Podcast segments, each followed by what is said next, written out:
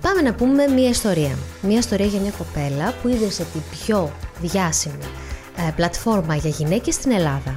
Φαντάζομαι καταλάβατε για ποια μιλάμε για την Νεφέλη Χατζηιωαννίδου και τις Υπέροχες Γυναίκες. Η Νεφέλη σπούδασε χρηματοοικονομικά, αλλά δεν ήταν κάτι που αγαπούσε πολύ. Όμως βρήκε το πάθος της μέσα από αυτό σύντομα στο πεδίο της κοινωνικής επιχειρηματικότητας. Άρχισε να ασχολείται με την ενδυνάμωση των γυναικών από το 2013. Το 2019 η Νεφέλη έφτιαξε την πρώτη πλατφόρμα διάδρασης γυναικών, όπου κάθε γυναίκα θα μπορούσε να δηλώνει το θαυμασμό της προς κάποια άλλη. Αυτό έφτιαξε πολύ γρήγορα μια μεγάλη κοινότητα. Οι Υπέροχες Γυναίκες σήμερα είναι μια μη κερδοσκοπική επιχείρηση και η μεγαλύτερη online πλατφόρμα γυναικών στην Ελλάδα. Η Νεφέλη όμως έχει μια πολύ ενδιαφέρουσα ιστορία να μας πει πριν από τις Υπέροχες Γυναίκες και μετά. Και όλο αυτό το ταξίδι της που ξεκίνησε από μια ιδέα και έχει φτάσει στη Βουλή είναι κάτι που σίγουρα θα θες να ακούσεις. Πάμε να την υποδεχτούμε στο κλαμπ γυναικών. Είναι το νέο μας μέλος. Αυτό είναι ένα ακόμη podcast του pink.gr. Πάμε λοιπόν να μιλήσουμε με την Νεφέλη, που έχει την πιο πετυχημένη γυναικεία σελίδα, πλατφόρμα, κοινότητα online στην Ελλάδα, που δεν υπήρχε τίποτα πριν από αυτή. Και μέχρι στιγμής υπάρχουν διάφορες, αλλά καμία δεν μπορεί να φτάσει στα νούμερα, νομίζω, και το impact που έχεις. Τις Υπέροχες Γυναίκες. 2000 πόσο ξεκίνησες? 2019 τις Υπέροχες Γυναίκες, αλλά έχω ένα ιστορικό πιο πριν, όπου ασχολήθηκα με την ενδυνάμωση των γυναικών, πριν καν γνωρίσω κι εγώ ίδια την ενδυνάμωση των γυναικών. Ήταν ένας ξένος ουσιαστικά κλάδος η ενδυνάμωση των γυναικών. Από εκεί εμπνευστήκαμε μαζί με 5 άλλες γυναίκες το 2013, όταν ήμουν 21 χρονών. Και είχαμε ιδρύσει τότε αρχικά μια κοινωνική επιχείρηση η οποία ασχολούταν με το χάσμα της εκπροσώπησης των γυναικών σε τεχνολογικούς κλάδους. Γιατί τι βλέπαμε ουσιαστικά? Βλέπαμε ότι υπήρχαν θέσεις εργασίας στους τεχνολογικούς κλάδους, αλλά ουσιαστικά μόνο το 15 με 20% αυτών των θέσεων καλυπτόταν από τις γυναίκες. Οπότε είπαμε να κάνουμε σεμινάρια, να ενδυναμώσουμε τις γυναίκες και τα νέα κορίτσια σε αυτόν τον τομέα. Έτσι μου μπήκε το πρώτο μικρόβιο. Μπορώ να σου πω ότι τότε δεν είχα ιδέα τι έκανα. Αυτό λεγόταν Code it like a girl. Ναι, αυτό λεγόταν. Στο οποίο έχω πάει και εγώ, θέλω να σας πω. Τι μοίρα, ρε παιδί μου, Απίστευτο. Είναι τρομερό. Και έπειτα από αυτό, επειδή είδα πώς είναι να φτιάχνεις μια κοινωνική επιχείρηση στην Ελλάδα, ήθελα να μάθω περισσότερα, ακολούθησε το μεταπτυχιακό μου πάνω στην κοινωνική επιχειρηματικότητα και κοινωνική καινοτομία, που ουσιαστικά είναι και αυτό που με ενδιαφέρει τα τελευταία χρόνια, και έτσι ήρθαν και οι Υπέροχες Γυναίκες, όπου εντοπίζεις ένα πρόβλημα και προσπαθείς να βρεις λύσεις οι οποίες δεν υπάρχουν ή υπάρχουν, αλλά μπορείς να βρεις ακόμα καλύτερες ή πιο καινοτόμες. Και εστιάζει στον άνθρωπο, το περιβάλλον ή την κοινωνία και όχι στο κέρδος ως μοντέλο επιχείρησης. Έτσι δημιουργήθηκαν και οι Υπέροχες Γυναίκες το 19, μετά από αρκετά προγράμματα που ακολούθησα και εγώ και στο εξωτερικό και στην Ελλάδα και σεμινάρια πάνω σε αυτό τον κλάδο. Αποφάσισα να δημιουργήσω μια πλατφόρμα γυναικών, διάδρασης γυναικών, όπου το θετικό της αντίκτυπο ήταν ότι κάθε γυναίκα μπορούσε να εκφράσει το θαυμασμό της σε μια άλλη γυναίκα. Οι γυναίκες καθημερινές, η μαμά μας, η αδερφή μας, η κόρη μας, οι φίλοι μας. Γιατί άρχισα να παρακολουθώ ότι γύρω μας υπάρχουν πάρα πολλές γυναίκες που επιβιώνουν στην καθημερινότητά τους. Εν τω μεταξύ, πόσο υγιές να είσαι αυτή που προωθεί την αλληλεγγύη, το να πεις ένα καλό λόγο για τη διπλανή σου. Πολύ ωραία σαν αίσθηση, δηλαδή πολύ ωραίο vibe. Με ενοχλούσε πάντα η θεωρία ότι οι γυναίκες δεν αλληλοϊποστηρίζονται. Οι γυναίκες μόνο ζηλεύουν η μία την άλλη. Και μπορώ να σου πω ότι ήταν τόσο ενθαρρυντικό όταν άνοιξα την πλατφόρμα και την πρώτη μέρα μαζέψαμε 300 εφιερώσεις. Είπα ότι πραγματικά δεν είναι μόνο στο μυαλό μου. Όντως οι γυναίκες αλληλοϊποστηρίζονται και όντως οι γυναίκες θέλουν να βοηθήσουν η μία την άλλη. Και μπορώ να σου πω ότι τα τελευταία 4 χρόνια που ασχολούμαι με τις Υπέροχες Γυναίκες, μπορώ να σου πω ότι έχω δει παραδείγματα γυναικών που βοήθησαν άλλες γυναίκες σε απίστευτο επίπεδο και με απίστευτους τρόπους και πράγματα. Από το πιο μικρό μέχρι πολύ μεγάλες καταστάσεις, ας το πούμε. Και πότε άρχισες να λες τη γνώμη σου? Δηλαδή, αυτό είναι ένα πράγμα. Mm-hmm. Τώρα οι Υπέροχες Γυναίκες έχουν πολύ, ας πούμε, έντονη φωνή, πολύ δυνατή φωνή. Έχουν άποψη, κάθε φορά, ας πούμε, μπορείς να βρεις κάτι από το ίντερνετ που σου αρέσει και να το αναρτήσεις ή να πεις την άποψή σου για κάτι πάρα πολύ συγκεκριμένο ή να ξεκινήσεις μια συζήτηση. Πότε έγινε αυτό το switch? Έγινε αρκετά γρήγορα. Αρχικά να πω ότι τον πρώτο χρόνο η πλατφόρμα έτρεχε ανώνυμα. Μέσα από τις αφιερώσεις και αυτό το θετικό αντίκτυπο που είχαν οι αφιερώσεις η μία στην άλλη, καταφέραμε να δημιουργήσουμε έναν ασφαλή διαδικτυακό τόπο, όλες αυτές οι γυναίκες που μοιραζόμασταν αυτά τα πράγματα. Έτσι λοιπόν οι γυναίκες άρχισαν να μοιράζονται και άλλα πράγματα. Άρχισαν να μοιράζονται προβληματισμούς ή πράγματα που τους ενοχλούσαν στην καθημερινότητα, πράγματα που βλέπαν τριγύρω τους στην κοινωνία, ιστορίες κακοποίησης. Εμείς λάβαμε τις πρώτες ιστορίες κακοποίησης πολύ πριν το metoo. Γιατί ακριβώς ένιωσαν πολύ άνετα να μοιραστούν στην κοινότητά μας αυτό το πράγμα. Έτσι λοιπόν συνειδητοποίησα ότι πολύ νωρίς ότι αρχικά έπρεπε να βγω μπροστά, γιατί δεχόμενοι όλες αυτές τις ιστορίες επώνυμα από γυναίκες, πολλές ζητούσαν να μάθουν με ποιον άνθρωπο τις μοιράζονται. Ναι, είναι πιο τίμιο, ας πούμε, έτσι, πιο καθαρό. Έτσι έγινε το βήμα να βγω μπροστά και έπειτα αυτό που κάναμε ήταν όλα τα μηνύματα που μας μετέφεραν πληροφορίες και προβληματισμούς, εμείς απλά δημιουργούσαμε αναρτήσεις οι οποίες μιλούσαν για όλα αυτά που μας μιλούσε η κοινότητα. Firestarter, λίγο το πράγμα, Έτσι, ακριβώς. Οπότε έτσι ξεκίνησε αυτό το πράγμα.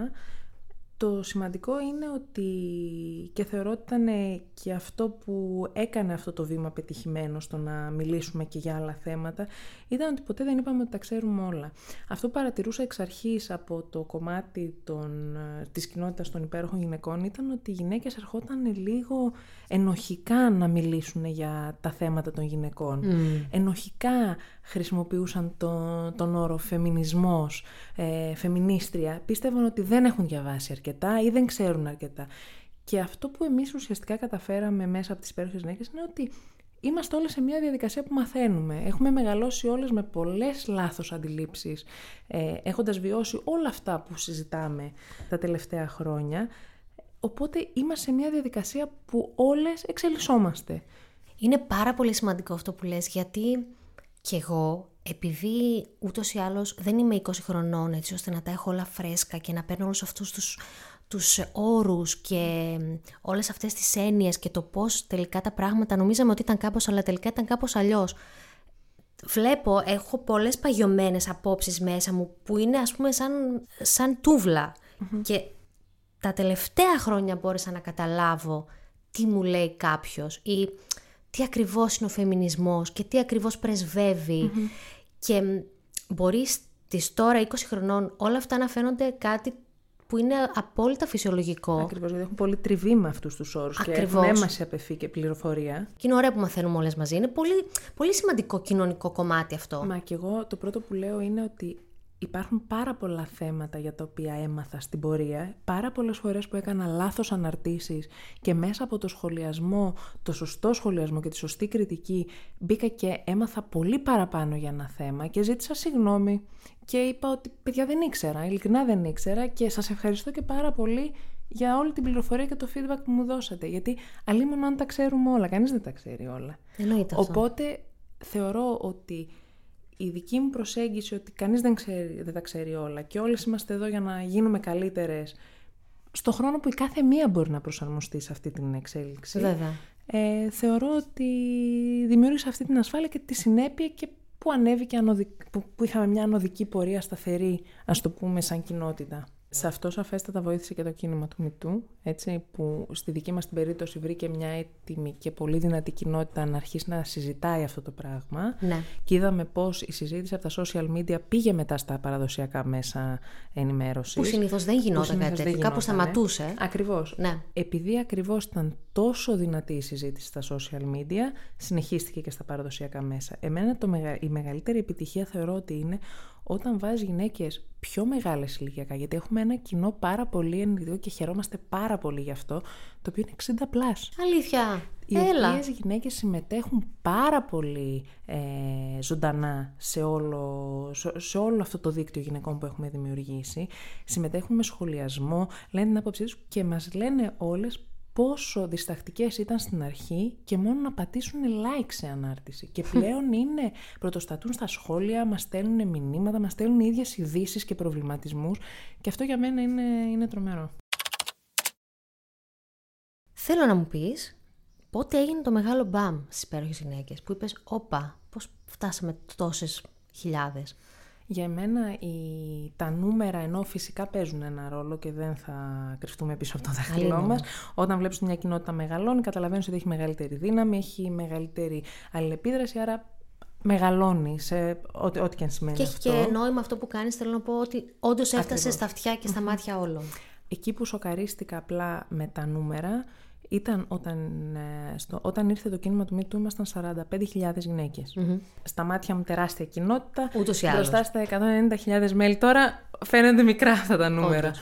Αλλά κάναμε μαζί με μια δημοσιογράφο της Καθημερινής μια έρευνα για ιστορίες κακοποίησης γυναικών στην Ελλάδα. Mm-hmm. Και είπαμε να ξεκινήσουμε μια έρευνα και κάναμε ένα open call στην κοινότητα των υπέροχων γυναικών. Όποια γυναίκα θέλει να μοιραστεί μαζί μας, να της δώσουμε την πλατφόρμα, γιατί είδαμε ότι οι γυναίκες του αθλητισμού και του θεάματος είχαν την πλατφόρμα να μιλήσουν, αλλά υπήρχαν εκατοντάδες γυναίκες οι οποίες δεν είχαν πλατφόρμα να συζητήσουν την κακοποίησή τους. Και είπαμε θα δώσουμε εμείς την πλατφόρμα μας. Θέλω να σου πω ότι το πρώτο 24ωρο μαζέψαμε 103 ιστορίες γυναικών, επώνυμα, οι οποίες μας μίλησαν, οι οποίες ήθελαν οι ιστορίες τους να καταγραφούν και έπειτα συνεχίστηκε αυτή η διαδικασία, ανεβάσαμε όλες τις ιστορίες στην πλατφόρμα, έγινε ένα πάρα πολύ ωραίο άρθρο με την Ιλιάνα τη Μάγρα στην Καθημερινή και ήταν συγκλονιστικό. Για μένα δηλαδή, εκεί ήταν το σημείο που είπα ότι εδώ πέρα κάτι γίνεται, εδώ πέρα υπάρχει, κάνεις κάτι το οποίο μπορεί να έχει θετικό αντίκτυπο και είχε πάρα πολύ μεγάλο αντίκτυπο για αυτές τις γυναίκες. Ναι. Και θεωρώ ότι και για αυτές που ενδεχομένως δεν μοιράστηκαν τις ιστορίες, αλλά διάβασαν τις ιστορίες άλλων γυναικών. Αυτά που εσένα σου έκαναν τη μεγαλύτερη αίσθηση ή αυτά που είχες ένα κόμπο στο λαιμό όταν τα συζητούσες ή αυτά που δεν μπορούσες να ρωτήσεις εύκολα, ποια ήταν από όλα αυτά? Εντάξει, οι γυναικοκτονίες, η οποία είναι η πιο ακραία μορφή έμφυλης βίας, είναι πάντα αυτό που σε σοκάρει και είναι το τραγικό αποτέλεσμα όλων των προηγούμενων περιστατικών. Καθώς είναι μια ακραία μορφή βίας που ουσιαστικά αφαιρεί τη ζωή μιας γυναίκας, επειδή ακριβώς είναι γυναίκα. Από εκεί και πέρα κάθε ιστορία βίας είναι από μόνη της τρομακτική και για μένα το πιο τρομακτικό είναι όταν συνειδητοποίησα ότι κάθε γυναίκα έχει να μοιραστεί μία ιστορία κακοποίησης, παρενόχλησης. Για μένα αυτό είναι το πιο σοκαριστικό από όλα. Και η μεγαλύτερη αποτυχία της κοινωνίας μας. Ακριβώς. Δηλαδή δεν μπορεί να ρωτάς από ένα 15χρονο κορίτσι μέχρι μία μεγάλη γυναίκα και έχει να σου πει ένα περιστατικό. Δεν έχει σημασία αν το θεωρείς το πιο ακραίο περιστατικό βίας ή ένα περιστατικό παρενόχληση στο δρόμο. Είναι όμως συγκλονιστικό ότι όλες το 100% των γυναικών έχουν να σου πούν από ένα catcalling μέχρι ένα χούφτωμα, μέχρι οτιδήποτε που θεωρούνταν ok μέχρι τώρα. Για μένα είναι τρομερά σημαντικό το ότι πλέον στην μέση ελληνική οικογένεια ο μπαμπάς και η μαμά ή η γιαγιά συζητάει για αυτά τα θέματα στο μεσημεριανό τραπέζι και λέει στο παιδί ότι αυτό δεν είναι εντάξει, αν σου συμβεί αυτό δεν είναι εντάξει, ή μπορώ να σε ακούσω εάν σου συμβεί αυτό, ή ρωτάνε το παιδί εσένα, σε έχουν παρενοχλήσει ποτέ στο δρόμο για το σχολείο? Δεν υπήρχε περίπτωση να γίνει αυτή η συζήτηση 10 χρόνια πριν. Συν του ότι πώς θα γινόταν αυτή η συζήτηση όταν στην Ελλάδα μπορεί να σε χτυπήσει ο άντρας σου και να γυρίσεις στους γονείς σου και να σου πούν τώρα τον παντρεύτηκες, κάνει υπομονή. Προφανώς όταν έχουμε φτάσει στο σημείο που οι γονείς μας έλεγαν αυτά τα πράγματα, προφανώς θα πούνε και τα υπόλοιπα. Έτσι. Πόσο λάθος ήταν δομημένα όλα αυτά. Η ερώτησή μου είναι, ωραία οι προηγούμενες γενιές, βασικά, ωραία οι επόμενες γενιές που το έχουν καταλάβει. Εμείς προλαβαίνουμε, τουλάχιστον στη δική μου ηλικία που είμαι μεγαλύτερη από σένα, προλαβαίνουμε να αλλάξουμε κάποια πράγματα, σίγουρα για τις κόρες μας ή τους γιους μας, αλλά το δικό μας περιβάλλον θεωρείς ότι θα έχει κάποια αλλαγή? Ναι, θεωρώ ακόμα και των μαμάδων μας. Mm. Γιατί για αυτές τις γυναίκες μπορεί να είναι απελευθερωτικό το ότι θα συζητήσουν για κάτι που βίωσαν μικρότερες, που δεν θα είχαν τη δυνατότητα να το κάνουν ποτέ στη ζωή τους μέχρι τώρα. Για εμάς υπάρχει χώρος και χρόνος να αλλάξουμε την κατάσταση στην οποία βρισκόμαστε, ενδεχομένως πιο δύσκολα από τις νέες γενιές. Για τις νέες γενιές τα πράγματα θεωρώ ότι θα είναι ευτυχώς πολύ πολύ καλύτερα. Αλλά θεωρώ ότι αυτό που συμβαίνει τώρα επηρεάζει και προς τα κάτω και προς τα πάνω όλες τις γενιές. Πώς έφτασες στη Βουλή? Αρχικά να πούμε ότι προφανώς λίγο κάποια αυτονόητα πράγματα. Όταν αυτό που κάνουμε φτάνει στα περιοδικά. Δηλαδή, ούτως ή άλλως, όταν βγαίνεις στη τηλεόραση, όταν βγαίνεις στα περιοδικά, σε εφημερίδες, στα site, επειδή κάνεις κάτι, έτσι δεν βγαίνεις επειδή έχεις ωραία σκουλαρίκια ή έχεις ωραία μαλλιά, δηλαδή το έργο σου, το οποίο το έκανες άφιλοκερδός, έτσι, δεν είναι ότι είπες, «Οκ, θα ανοίξω 5 ξενοδοχεία, οπότε θα με ξέρουν επειδή είμαι Πάρις Χίλτον, γιατί έχω ένα όνομα από πίσω μου». Το έργο σου λοιπόν σε έκανε γνωστή ούτως ή άλλως. Σούπερ τίμιο. Πάρα πολύ σημαντικό. Αυτό όμως το οποίο σε έφτασε στο να πας στη Βουλή είναι κάτι άλλο. Είναι τελείως διαφορετικό. Ουσιαστικά... σε ξέρανε δηλαδή. Θεωρώ ότι σε ξέρανε. Κοίτα, ένας συγκεκριμένος άνθρωπος, ο Πρωθυπουργός, ο Κυριάκος Μητσοτάκης, όταν έγινε η πρώτη επικοινωνία, ήταν Πρωθυπουργός της χώρας. Ένα μήνα λοιπόν πριν την ανακοίνωση του Επικρατείας, επικοινώνησαν από το Μέγαρο Μαξίμου μαζί μου και μου είπαν ότι ήθελαν να κάνουμε μια συνάντηση. Στη συνάντηση δεν ήξερες όμως τι θα πείτε. Όχι, δεν είχα ιδέα. Τέλειο. Και μάλιστα θεωρούσα ότι επειδή κάναμε μέσα από το site των Υπέροχων Γυναικών, κάναμε μια χαρτογράφηση με τις πολιτικές που υπάρχουν αυτή τη στιγμή στην Ελλάδα σήμερα για τις γυναίκες, θεωρούσα ότι αφορούσε αυτό το κομμάτι. Εμείς τι κάναμε ουσιαστικά? Πήραμε κάθε δράση που έχει κάνει κάθε Υπουργείο για τη γυναίκα και το παιδί και τα συγκεντρώσαμε σε ένα μέρος ώστε η γυναίκα να μην χάνεται στην πληροφορία που υπάρχει. Δεν υπήρχε αυτό δηλαδή. Αυτό δεν υπήρχε συγκεντρωμένο αποκλειστικά για τις γυναίκες πουθενά. Οπότε μεταξύ το να συγκεντρώνεις πράγματα είναι πάρα πολύ, πολύ χρηστικό και απόλυτα απαραίτητο. Αυτό που έχουμε καταλάβει είναι ότι πολλές φορές υπάρχουν υπηρεσίες οι οποίες υπάρχουν στην Ελλάδα και ο κόσμος δεν ξέρει, δεν είναι πραγματικά προσβάσιμες. Ναι. Η πληροφορία δεν είναι προσβάσιμη πάντα. Ναι. Οπότε είπαμε να κάνουμε αυτή τη χαρτογράφηση, η οποία έφτασε στα αυτιά του Πρωθυπουργού. Οπότε θεωρήσαμε ότι αυτό ήταν ο σκοπός της επίσκεψης. Και φτάνεις εκεί. Γεια σας. Θεωρώ ότι θα είναι μια τυπική 5λεπτή συνάντηση. Κάνατε τη χαρτογράφηση. Τι ωραία που ήταν η χαρτογράφηση. Μπράβο σας. Μπράβο σας, ευχαριστούμε πολύ. Και ξεκίνησε μια συζήτηση γενική για τις γυναίκες, για το όραμα που έχει ο Κυριάκος Μητσοτάκης για θέματα που αφορούν την ισότητα. Και έγινε μία πρόταση ότι αν εμένα θα με ενδιέφερε να ασχοληθώ μέσα από έναν πολύ πιο ουσιαστικό ρόλο σε ό,τι κάνω μέχρι τώρα μέσα από την πολιτική.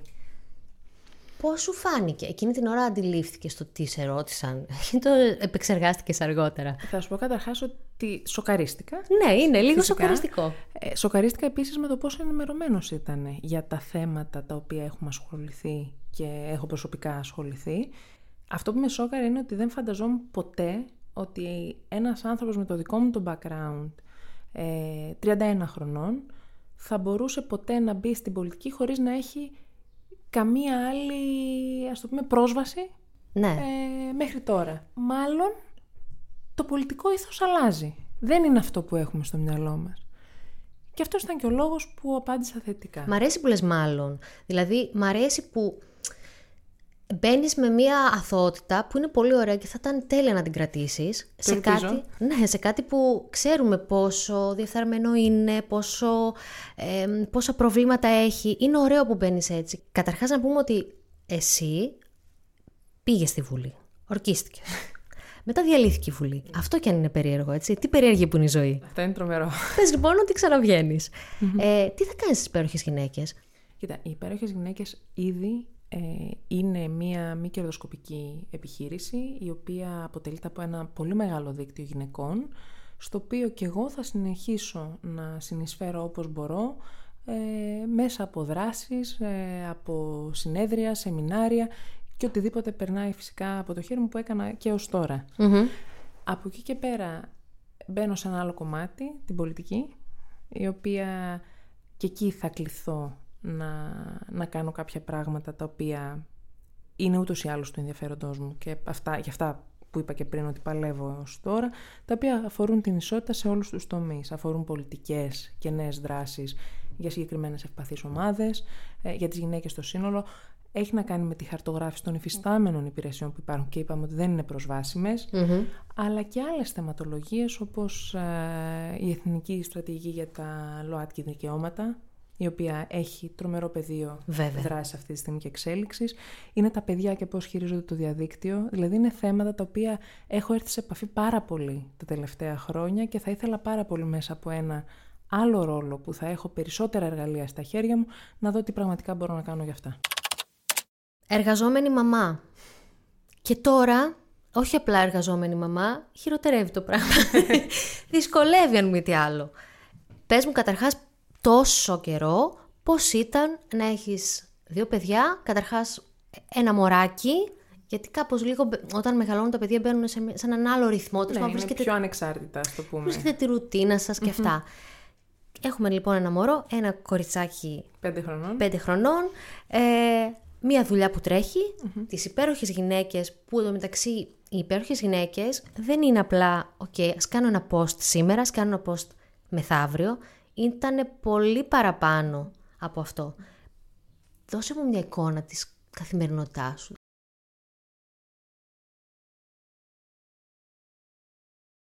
Κοίτα, καταρχάς να σου πω ότι τα τελευταία χρόνια έκανα πάντα 2 δουλειές. Ήμουν ιδιωτική υπάλληλος και είχα και τις υπέροχες γυναίκες. Κάποια στιγμή, παράλληλα με τις υπέροχες γυναίκες και που ήμουν ιδιωτική υπάλληλος, είχα και ένα κηλικείο, το οποίο έτρεχα μέσα στην Πανεπιστημιούπολη. Έχεις κάνει και μια ανάρτηση γι' αυτό, σωστά. Οπότε, νομίζω από όταν γεννήθηκαν τα παιδιά μου, από τη δεύτερη εβδομάδα υπήρξα εργαζόμενη μητέρα. Αλλά να πω ότι γενικά ο μητρικός ρόλος είναι δύσκολος από μόνος του. Είτε εργάζεσαι είτε δεν εργάζεσαι. Είτε εργάζεσαι στο σπίτι, μάλλον, γιατί για μένα είναι εργασία στο σπίτι. Δεν το συζητώ. Δεν είναι κάθομαι στο σπίτι. Οπότε οτιδήποτε συνδέει μια γυναίκα με τη μητρότητα είναι δύσκολο. Ναι. Σαφώς τα ωράρια, ο βιοπορισμός, όλα αυτά τα προβλήματα κάνουν το ταξίδι της γονεϊκότητας στο σύνολο του, όχι μόνο για τις μαμάδες αλλά και για τους μπαμπάδες, πολύ πιο δύσκολο και πολύ πιο απαιτητικό. Αλλά θεωρώ ότι η καλύτερη συμβουλή που μου δώσαν, μάλλον να το πιάσω από εκεί, είναι ότι αν η μαμά είναι χαρούμενη και ευτυχισμένη με ό,τι κάνει, και τα παιδιά θα είναι χαρούμενα και ευτυχισμένα με ό,τι κάνει. Αυτό λοιπόν που επιλέγω να κάνω αυτή τη στιγμή, πέρα από πάρα πολύ τιμητικό, με ευχαριστεί και με γεμίζει. Και είμαι ενθουσιασμένη παρόλο το μέγεθος της ευθύνης που το νιώθω μέσα μου κάθε λεπτό που περνάει.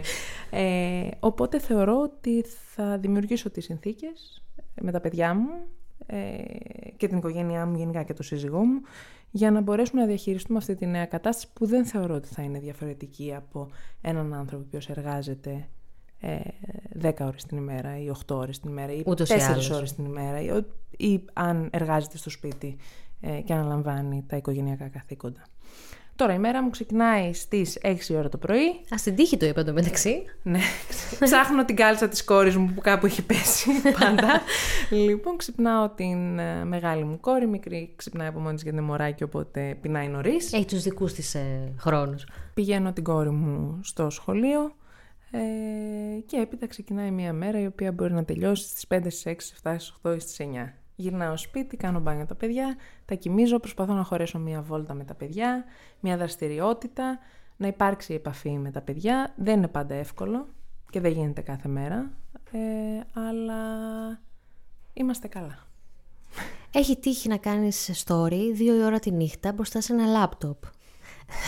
Μέσα από το δωμάτιο των παιδιών. Μέσα από το δωμάτιο των παιδιών. Πόσες ώρες κοιμάσαι? Προσπαθώ πλέον να κοιμάμαι περισσότερες, δηλαδή να κοιμάμαι τουλάχιστον 6 ώρες την ημέρα. Όταν είχα το μωρό πιο μωρό, δεν ήταν εύκολο. Καθόλου. Κοιμόμουν 4 ώρες την ημέρα ή 3 ώρες την ημέρα. Δεν το συστήνω όμως. Ξέρεις, έχουμε τη λάθος αντίληψη, νομίζω, εμείς που γεννηθήκαμε τα 90s, ότι όσο λιγότερες ώρες κοιμάσαι, όσο πιο πολύ τρέχεις, είσαι τόσο πιο καλή σε αυτό που κάνεις και τόσο πιο multitasking. Όχι. Προτιμώ να κοιμάμαι 8 ώρες και να με θεωρώ ότι είμαι λιγότερο καλή σε αυτό που κάνω. Αλλά όχι, ναι. Χρειάζεται μέτρο σε όλα. Οι μαμάδες έχετε μία ενοχή, σαν να σας την έχουν ράψει λίγο στα φτερά, για το πόσο ασχολείστε με τα παιδιά σας ή όλα αυτά. Και εκτός από αυτή την ενοχή, κουβαλάτε και όλες αυτές τις προσδοκίες της γυναίκας σήμερα, που είναι και το κομμάτι της συζύγου και ό,τι αυτό σημαίνει, και το κομμάτι του μη χάσω τον εαυτό μου, και το κομμάτι του που πήγε η καριέρα μου ή πώς θα κάνω καριέρα όταν πρέπει να βάλω τόσα πολλά πράγματα σε τάξη. Εσύ έχεις βρει τις ισορροπίες σου αυτό ή τις βρίσκεις και τις χάνεις? δεν τις βρίσκεις τελικά ποτέ και απλά πορεύεσαι με αυτό. Νομίζω ότι είναι το πιο δύσκολο κομμάτι είναι να ισορροπήσω όλους αυτούς τους ρόλους. Να πεις ότι αφού γίνω μαμά δεν είμαι μόνο μαμά. Αφού γίνω σύζυγος δεν είμαι μόνο σύζυγος. Αφού γίνω καριερίστρια, με την καλή την έννοια το λέω το καριερίστρια, γιατί πολλές φορές έχει αρνητικό πρόσημο. Ναι, ναι. Δεν χάνω τη γυναίκα, τη φαν που... Ήμουν. Έχει όρεξη για ζωή, ναι, ή κάνει, θέλει να ζήσει τη ζωή της. Γενικά, το να ισορροπήσεις αυτούς τους ρόλους είναι ακραία δύσκολο. Και όλο αυτό έρχεται και από τις αντιλήψεις της κοινωνίας τριγύρω μας, αλλά και από τις τρικλοποδιές που βάζουμε ίδια στον εαυτό μας. Οι ενοχές, για παράδειγμα, της μητρότητας, που δημιουργούμε αρχικά οι ίδιες στον εαυτό μας, προέρχονται από το ότι μέχρι πρόσφατα δεν μπορούσες να πεις ότι το ταξίδι της μητρότητας είναι δύσκολο. Σωστά. Δηλαδή έπρεπε, θεωρούσαν η τέλεια μαμά αν αγώγιστα τα έκανες όλα και δεν παραπονιώσουν και κατέρεε ο κόσμος μέσα σου και σε έπρεπε να είσαι με χαμόγελο και τα παιδιά σου να είναι φρεσκοχτενισμένα. Αυτό. Πόσο βολικό. Ναι, καθόλου. Πόσο βολικό για τους άλλους. Ναι. Και πόσο κουραστικό. Μα γι' αυτό και οι γυναίκες έχουν τόσο πολλά meltdowns, ας πούμε. Ακριβώς. Καταρρέες, γιατί απλά. Οπότε... Κάποιες φορές κανείς δεν νοιάζεται για αυτό που τραβάς. Για εμένα προσωπικά η ισορροπία έρχεται πάρα πολύ από το να μοιράζομαι ότι τίποτα δεν είναι εύκολο με άλλες γυναίκες. Παίρνω τρομερή δύναμη όταν βρίσκομαι σε παρέες γυναικών οι οποίες δεν φοβόμαστε να μοιραστούμε την πραγματικότητα την οποία βιώνουμε, ότι τα παιδιά μας είναι ζωηρά, ότι τα παιδιά μας πολλές φορές έχουν συμπεριφορές που μας στεναχωρούν και είναι λογικό, παρόλο που τα μεγαλώνεις και θες να είναι τα πιο ευγενικά παιδιά, τα πιο καλά παιδιά, τα πιο έξυπνα παιδιά, ναι. Δεν γίνεται. Λοιπόν, και είναι πάρα πολύ ανακουφιστικό όταν βρίσκεσαι μέσα σε ανθρώπους, όχι μόνο γυναίκες, με τους οποίους μπορείς να μοιραστείς όλα αυτά. Για μένα έτσι βρίσκω τις ισορροπίες μου. Και έχοντας ένα υποστηρικτικό πλαίσιο γύρω μου, το οποίο δεν μου δημιουργεί περισσότερες ενοχές και τύψεις με ό,τι κάνει, γιατί δημιουργώ αρκετές στον εαυτό μου. Ευχαριστώ πολύ. Δεν θέλω άλλες. Οπότε είναι καλό γύρω μου να μην μου δημιουργούν περισσότερες. LGBT. Είναι ένα κομμάτι που εσύ θα ασχοληθείς αν πάρεις το φάκελο της ισότητας. Πού πιστεύεις ότι ξεκινά το πρόβλημα και στο κομμάτι της συμπερίληψης και... Νομίζω ότι όπως όλα τα προβλήματα, ότι για πολλά χρόνια δεν συζητιόταν. Υπήρχε ένα τρομερό στίγμα γύρω από και την ΛΟΑΤΚΙ κοινότητα, η οποία δεν ήταν... Δηλαδή, οι άνθρωποι δεν κάνανε come out, γιατί ακριβώς υπήρχε φόβος και σωματικός, δηλαδή να σου κάνουν κακό. Μέχρι πολύ πρόσφατα υπήρχε τρομερός ρατσισμός πάνω σε αυτό το θέμα και ομοφοβία της κοινωνίας, οπότε δικαιολογημένα αυτό το θέμα δεν συζητιόταν όπως έπρεπε. Βλέπουμε και εδώ πέρα μία αλλαγή. Μια αλλαγή και μια εξέλιξη σε αυτό το κομμάτι. Υπάρχουν τρομερά βήματα που πρέπει να γίνουν, σαφώς. Οπότε και εδώ πέρα υπάρχει ένα τεράστιο πεδίο δράσης. Mm-hmm. Έπειτα έχουμε το body positivity, όλο το κομμάτι της εικόνας της γυναίκας, που τα τελευταία χρόνια έχει πάρει τα πάνω της και μιλάμε για το σώμα μας, για το κομμάτι που έχει να κάνει με το πώς διώχνουμε από πάνω μας όλα αυτά τα πρότυπα που έχουν και αυτά μεγαλώσει μαζί μας και μέσα στο μυαλό μας. Και εσύ ήσουνα στη γενιά όπου περάσαμε από το πάρα πολύ αδύνατη, φοβερά αδύνατη, ας πούμε, στο... Κέρβη και κατάρτιση και τώρα body αυτό. Positivity. Και μετά ουδετερότητα ως προς το σώμα. Και οι υπέροχες γυναίκες το έχουν στηρίξει όλο αυτό. Και έχοντας και κόρες... που μεγαλώνουν και ειδικά οι μικροί, ας πούμε, σε λίγο καιρό θα αρχίσει να ασχολείται ενδεχομένως και με το πώς είναι οι φίλες της, τι φοράνε, τι... Εδώ να σου πω για την κόρη μου, η κόρη μου έχει ένα, τέλος πάντων, δερματικό πρόβλημα υγείας, οπότε η εικόνα του σώματος άρχισε να με απασχολεί πάρα πολύ μικρή, γιατί υπήρξαν κακά βλέμματα από τους τριγύρω, στο πάρκο, στην παραλία. Και όταν η κόρη μου γύρισε και με ρώτησε «Μαμά, είμαι άσχημη, μαμά, αυτά τα σημάδια είναι άσχημα», έπαθα σοκ το γεγονός το παιδί μου ήταν 3,5 χρονών και τα βλέμματα των γύρω και κάτι που άκουσε την έκανα να έχει αυτή την απορία. Οπότε Είμαι πάρα πολύ δοσμένη ψυχικά σε αυτό το θέμα, γιατί καταρχάς με αφορά. Έχω επηρεαστεί ως έφηβη πάρα πολύ από την εικόνα του σώματος και των μέσων τότε και τι παρουσίαζαν, και βλέπω τώρα με τα φίλτρα και τα social media πόσο καταστροφικά λειτουργούν για την ψυχολογία των κοριτσιών, όλο και μικρότερα ηλικιακά. Αυτό ήθελα να σου πω, ότι από τη μία έχουμε το κομμάτι που λέει «Κοριτσιά, μπορείτε επιτέλους να αγαπήσετε τον εαυτό σας» και ταυτόχρονα σκάνε στο κινητό σου ένα κάρο φίλτρα που κάνουν το σώμα σου τέλειο, τα μαλλιά σου τέλεια, τη βλεφαρίδα φανταστική. Πώς μπορεί κάποιος να βρει και σε αυτό την ισορροπία όταν υπάρχουν και τα δύο? Παλιότερα υπήρχε, ξέρεις, η πληροφόρηση για το ένα πράγμα. Σου λέγανε ότι μπορείς να είσαι σούπερα αδύνατη, τέλεια, δεν με ενδιαφέρει τίποτα άλλο. Και τώρα, ενώ σου προσφέρουν την πληροφορία του να είσαι ο εαυτός σου, ταυτόχρονα σου δείχνουν μία εκδοχή του εαυτού σου που δεν θα γίνεις ποτέ εκτός κι αν φας όλο στο λεφτά. Μπράβο. Και πονέσεις πολύ. Ψυχικά και σωματικά. Ψυχικά και σωματικά να το καταφέρεις. Πάλι νομίζω ότι χάνουμε την μπάλα. Και κάπως φταίει, ίσως και να φταίει και μόνο αυτό, όλο αυτό των social media που το παίρνουμε μαζί μας και ζούμε με αυτό, και πλέον είναι σχεδόν πιο επιδραστικό πάνω μας από ό,τι ήταν η τηλεόραση κάποτε. Οπότε ναι, θέλω να μου πεις και γι' αυτό και για τις υπέροχες γυναίκες, και αν πιστεύεις ότι μπορούμε κάπως να το... Για μένα θέλει τρομερή καθοδήγηση και θέλει συνεχή πληροφόρηση, γιατί ενώ ακριβώς υπάρχει πληροφορία της κορίτσια...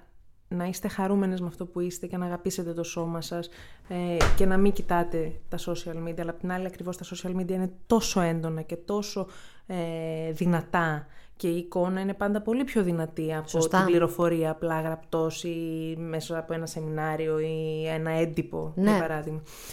Παρ' όλα αυτά, για μένα είναι σημαντικό να προβάλλουμε κυρίως στις νεότερες γενιές πρότυπα κοριτσιών ή γυναικών, οι οποίες μέσα από τη στάση τους δείχνουν αυτό το πράγμα και προάγουν αυτό το πράγμα. Ό,τι και αν πεις ένα κορίτσι, όταν θα δει μια εικόνα τέλεια, θα θέλει την τέλεια εικόνα. Οπότε μέσα από σωστά πρότυπα, από συνεχή διάλογο με τα παιδιά, δηλαδή είναι πολύ σημαντικό να πιάσεις τη στιγμή που το παιδί σου θα κοιτάξει στον καθρέφτη και θα πει «Είμαι άσχημη». Και να το διορθώσεις εκεί real time, να μην στιβαχτεί με άλλες 10 ανασφάλειες και μετά να είναι καταστροφικό για την ίδια. Θέλει πάρα πολύ πληροφόρηση και για μας τις ίδιες, δεν είναι μόνο τα παιδιά. Δηλαδή, αν ρωτήσεις μία μαμά μόλις έχει γεννήσει, και μία μαμά που μόλις γεννάει και θεωρεί ότι μέσα 3 μήνες το σώμα της πρέπει να είναι το ίδιο και έχει βγάλει έναν άνθρωπο από μέσα της και κοιτιέται στον καθένα και λέει «Θεέ μου, δεν θα γίνω άνθρωπος ποτέ ξανά». Γιατί εγώ είχα αυτές τις σκέψεις, γιατί είχα πολύ μη ρεαλιστικά πρότυπα από φωτογραφίες και εικόνες που έβλεπα στα social media από μαμάδες οι οποίες μέσα σε 3 μήνες έγιναν άλλοι άνθρωποι. Και πρέπει να μάθουμε ότι χρειάζεται χρόνος για τα πάντα, το σώμα μας αλλάζει. Δηλαδή θέλει συνεχή ενημέρωση και να είσαι καλά με τον εαυτό σου για να μπορέσεις να τα επεξέλθεις. Γιατί η πληροφορία είναι πάρα πολύ μεγάλη και πάρα πολύ επικίνδυνη. Ευχαριστώ πάρα πολύ που ήρθες. Εγώ σε ευχαριστώ, Δέσποινα. Να μας ξανάρθεις. Όποτε θες. Και να μας ξανάρθεις με καινούριο ρόλο. Να πούμε άλλα. Για να δούμε. Για να μην χάνετε κανένα επεισόδιο, ακολουθήστε μας στο Spotify, στα Apple και Google Podcasts.